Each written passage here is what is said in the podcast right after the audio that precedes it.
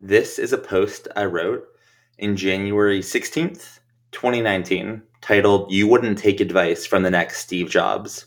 It's okay, neither would I. If Steve Jobs wrote a post on design during his hippie years, would anyone take it seriously? Doubtful. But if he actually did write that post, then today thousands of aspiring founders would probably have it plastered all over their phone backgrounds. It would have gotten millions of hits by now.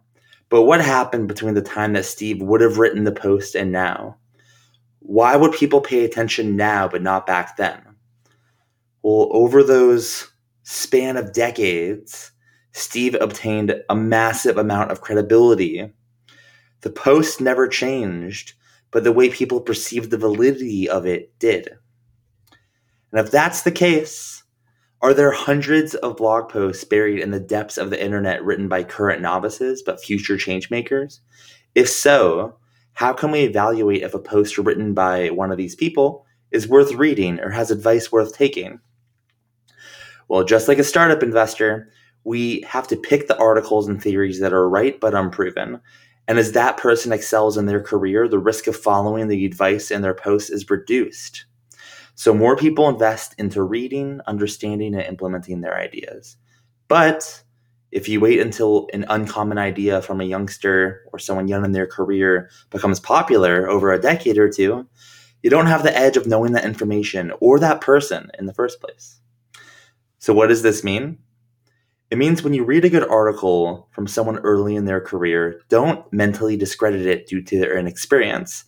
Ask yourself if a 50 year old successful business owner wrote this post, would you be enthralled to invest time into it and understanding it and implementing it into your life? If you say yes, then read the article, enjoy it, and forget who wrote it and just immerse yourself into the content because who knows?